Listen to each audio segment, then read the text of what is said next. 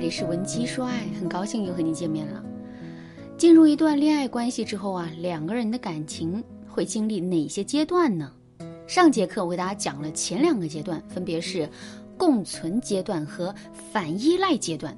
下面我们接着来说第三个阶段——怀疑阶段。上节课我告诉大家，在第二个阶段中啊，我们会非常的渴望自由，渴望独处的空间，甚至是渴望两个人可以分离。在最开始的时候，这些需求只是一种感觉，我们并不会想太多。可随着这个阶段的不断延续，理性的思考就会充斥在我们的大脑之中。这个时候，我们会猛然间想到：为什么我会这么渴望自由呢？为什么我会这么渴望独处的空间？甚至是渴望两个人可以分离呢？难道我现在已经不爱他了？难道他并不是我的真命天子？我们压根儿就不适合在一起吗？另外，我们也可能会对男人的行为展开联想，比如我们可能会对自己说：为什么他不再像之前那样关心我了？为什么他陪伴我的时间越来越少了？为什么他宁肯一个人在书房里待着，也不愿意多陪我说说话呢？哦我知道了，他肯定是变得已经不爱我了。产生了这样的认知之后，我们接下来会怎么做呢？没错，我们会对男人进行各种各样的试探，比如我们会故意找茬跟男人吵架拌嘴，然后呢看一看男人对我们的态度；再比如我们会故意对男人的某些行为展开联想，并最终归纳出一个男人已经不爱我们的结论，然后看男人怎么向我们解释。甚至于，我们还会先入为主的认为这个男人已经不爱我们了，然后再以此为依据来对男人进行指责和抱怨。为什么我们会对男人进行指责和抱怨呢？因为我们想让男人认识到自身的错误，并产生足够的愧疚感，这样一来，他就可以改邪归正了。可是，男人根本就没有错误啊！这一切都是我们杜撰和联想的。所以，听到我们的指责和抱怨之后，男人肯定会感到委屈和不公的。那有了这种感觉之后，男人肯定会对我们心生反抗的。这样一来，原本什么问题都没有的两个人就产生了实实在在的矛盾和冲突。怎么才能防止这种情况出现呢？其实，我们之所以会这么惊慌失措的去指责男人。本质上还是因为我们太在意这个男人，太在意这段感情了。我们不想让这段感情有任何的风吹草动，所以我们就势必会各种胆战心惊的想要去防范于未然。有这种想法也很正常，但我们一定要知道的是，在一段感情里，无论我们是非常迫切的想要抓紧和控制这段感情，还是对这段感情始终保持一种放任的态度。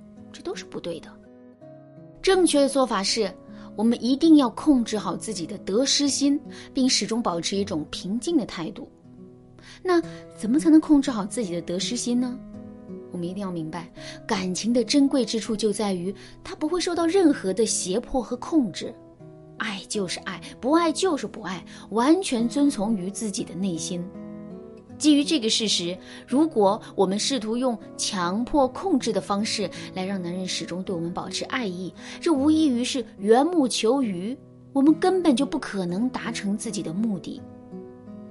从另外一个角度来说，即使男人迫于我们的压力，根本就不敢离开我们，那又能如何呢？我们可以得到男人的人，但绝对无法得到他的心呐。那既然如此，我们为什么还要去胁迫男人呢？与其用这样的小伎俩，倒不如做好自己的事，然后顺其自然地等待最终的结果。如果你觉得单单靠自己的努力根本就无法平衡好自己的得失心的话，你可以添加微信文姬八零，文姬的全拼八零，来获取导师的针对性指导。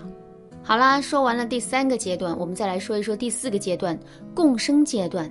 经历了前面的融合、分离和怀疑的阶段之后，两个人的感情会臻于成熟。成熟的标志就是两个人会进入一种共生的关系。这里的共生主要有下面两个方面的含义：第一，两个人在生活的适应度上是共生的。经过前面几个阶段的磨合之后，两个人在同一个生活环境中已经形成了相似的生活习惯和节奏。这种。在生活适应度上的共生，会大大的增加两个人对于这段感情的认可度。有了这种认可度，两个人之间的感情也会变得更加的稳定。第二，两个人在对彼此的信任上是共生的。经历过第三个阶段的怀疑和折腾，两个人之间的信任度会大大的提升。信任度提升了，两个人之间的亲密度也就随之提升了。那么，共生是不是就意味着两个人之间再也不会出现任何问题了呢？当然不是，在共生阶段，两个人之间依然会出现各种各样的问题。这其中最普遍的一个问题就是，两个人都很容易会被生活中的一些琐事所滋扰。当两个人进入到了共生阶段之后，两个人之间啊就变得亲密无间了。这个时候，我们的注意力就不会放在两个人身上，而是会更容易被生活中的一些事情所影响。比如说，这个月又该交房租和水电了，可我们的工资还没发。今天我们又在公司里跟同事闹别扭了，感觉自己根本就无法融入这个新环境，等等。这一些原本我们并不怎么在意的问题啊。在这个阶段，都会变成主要的问题。如果两个人根本就无法以一种好的心态、团结合作的意识去解决这些问题的话，那么这些问题就会逐渐演变成足以侵蚀两个人感情的大问题。那正确的做法就是，我们一定要始终跟男人站在一起，然后把问题放在两个人的对面。比如家里该交房租和水电了，可两个人的工资都没发。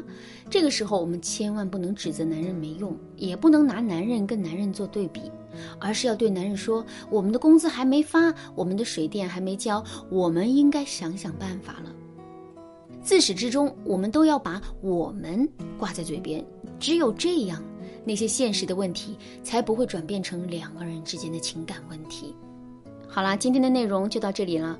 如果你对这节课的内容还有疑问，或者是你本身也遇到类似的问题，不知道该如何解决的话，你都可以添加微信文姬八零，文姬的全拼八零，来获取导师的针对性指导。文姬说爱，迷茫情场，你得力的军师。